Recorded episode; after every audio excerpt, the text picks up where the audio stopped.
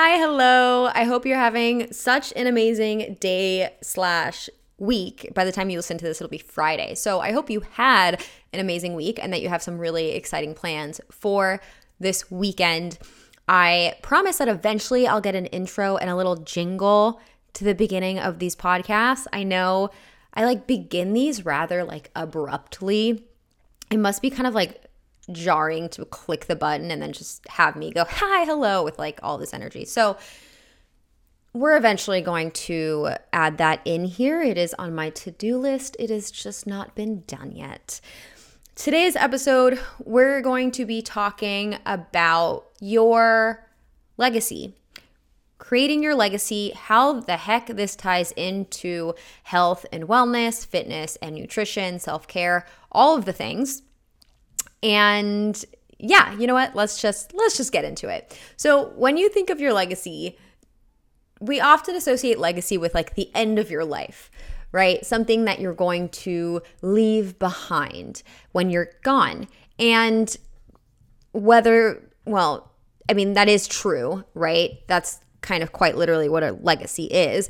But I want to make your legacy I want to make it a little more present, a little more in your control. I want you to consider your legacy more as a tool for personal growth and like self assessment. And when we look at it in this way, we can use our legacy or you know rather what we want our legacy to be as a guide and as a way to align our actions and our decisions and our behaviors with our deeper values and long-term goals. Now this is something i do within my own 12 week program and so i wanted to share it today with you. Okay so this episode is going to be very um like follow along per se. So whether you listen to this the entire way through first and then you're like, okay, this is something I want to do, or if you want to go grab a piece of paper right now and do it like right now, um, either way works. But it is more of a follow along. It's an activity for you. I thought that would be a fun, um, I don't know, I thought it would be a fun thing to do. Okay, so when you have your piece of paper, or whenever you have a chance, really, I want you to write in your journal the following questions for you to then answer later. Number one are is what are the achievements that you want to be remembered for? Or what are the achievements that I want to be remembered for? Number two, what are the memories that I want family, friends, and community to have of me? Number three is what do I want people to remember as my core values and beliefs that guided me through my life? Number four is what stories do I want people to tell about me? And then five, what would I like people to say about me at the end of my life? So you're to write those questions down. And then when you have some time, I'd like you to take about 15 to 30 minutes to spend some time by yourself reflecting on those questions and answering them. Nice little safe space. You can turn a candle on, play some music, whatever, create the little atmosphere for you, right? Create your own little sanctuary and take some time to really think about each question and what you really want and write the answers down. The next part of this is taking the answers from the previous questions and writing them into a eulogy. And I actually got this idea from a client of mine who's um, she's studying to become a therapist, and they made her do something similar for class. And I thought it was so amazing that I brought it into my practice. And now we're to do it together today. So if you're listening, you know who you are. Hello. So, the eulogy part of this. When we think of eulogy, we think of death, kind of like legacy, right? But eulogy a eulogy is really simply just a piece of writing that praises someone. Now, crafting your own eulogy serves as a really powerful way to clarify how you would like to be remembered, which in turn shapes how you choose to live your life, right? So, take some time to reflect on the answers to the questions I posed to you earlier and then I want you to visualize a moment in the future, and it does not have to be your death. It does not have to be your death. It could be your birthday, it could be a milestone birthday, anything, right? And I want you to imagine people taking turns recounting experiences with you. sharing fond memories, talking about things you did for them, how you made them feel, how you supported them, what you achieved, etc. And I want you to write down exactly what you'd want them to say. Now, here's why I'm asking you to do this. There are a lot of benefits to writing down how you want to be remembered. It offers clarity about the things that matter most to you. And a eulogy can change over time as you grow and your priorities shift, right? I just want you to be able to use this as a as a really powerful representation of really your own life's aspirations. And I want you to revisit it and refine it periodically to remind yourself of what you're working towards or what you're really not working towards, but working on being at that current moment, working on shifting.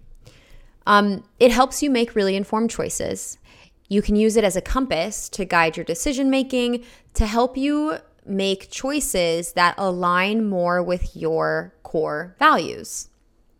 By reflecting on what you'd like people to remember about you when you're gone, you learn more about yourself and the things that really actually matter to you. And the things that matter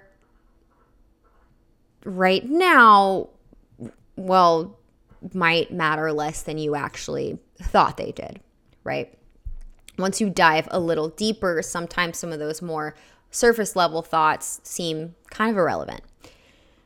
And then finally, writing a eulogy can really be the ultimate self assessment tool, which is why I brought it into my practice.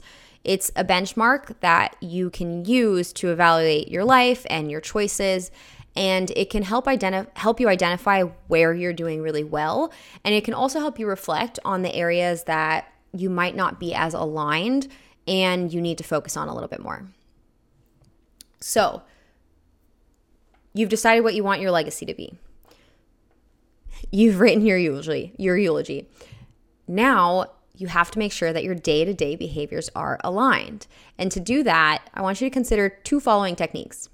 One is looking for feedback. The people in your life are great sources of feedback, right? Would they read or write the eulogy that you you wrote in the way that you wrote it? Would they say the things that you want them to say about you? And then second is is more inner. It's journaling.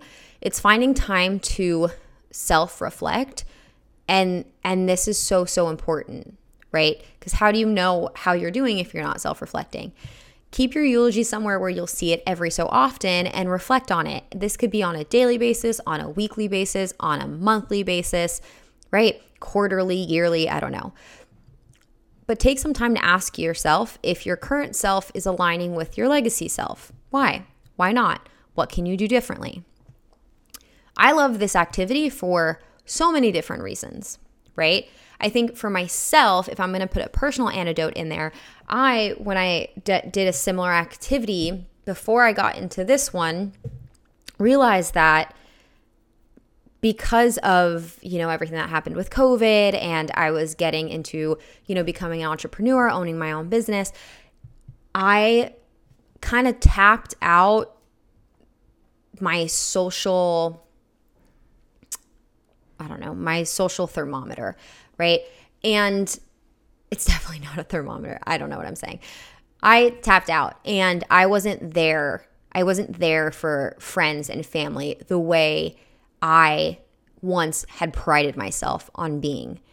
And I realized that because when I thought about, you know, worst case scenario, something were to happen to me tomorrow, what would people say about me?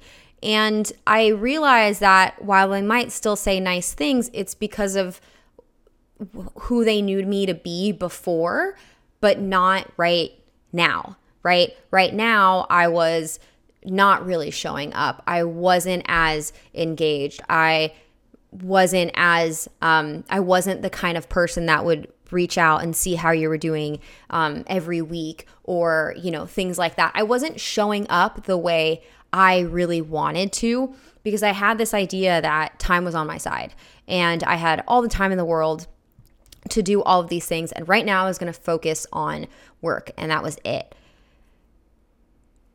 And that's not really the case. right? And so that's just personally how, you know, this activity kind of showed me the the the areas that I was not doing so well in, right? Someone writing my eulogy would probably be like, yeah, she was so dedicated to her work and she really wanted to, you know, help people and, you know, blah, blah, blah. But I don't know if they necessarily would have been like, she was a great friend. She was always there when I needed it. She always knew exactly what to say and when. And, you know, like, and that hurt me personally. Again, because it's something that I want people to say about me it also, you know, if I were to to go back in time back when I was going through my disordered eating phase, I I did not like who I was then, who I was at that point in time as well, if I really reflected. I was always really obsessed with the way I looked. I would enter a party and feel really self conscious or, you know, like compare myself to everyone in the room. And that distracted me from being present in conversations and to being more aware of the people around me. Um, I would compare myself to other women and therefore see them as, you know, not necessarily like a threat, maybe competition, if I'm being honest. I don't know. But I wasn't able to be like the most amazing version of myself because I was so preoccupied with the way I looked and looking a certain way to people that I wasn't showing up as myself. And again, that's not something that I necessarily was proud of or that I liked. I would also talk about food all the time. I would push my views on other people about what was healthy, what was not healthy, and they would feel bad afterwards. And it's just not how I wanted to show up. And I think sometimes, um, you know, we can get lost in that.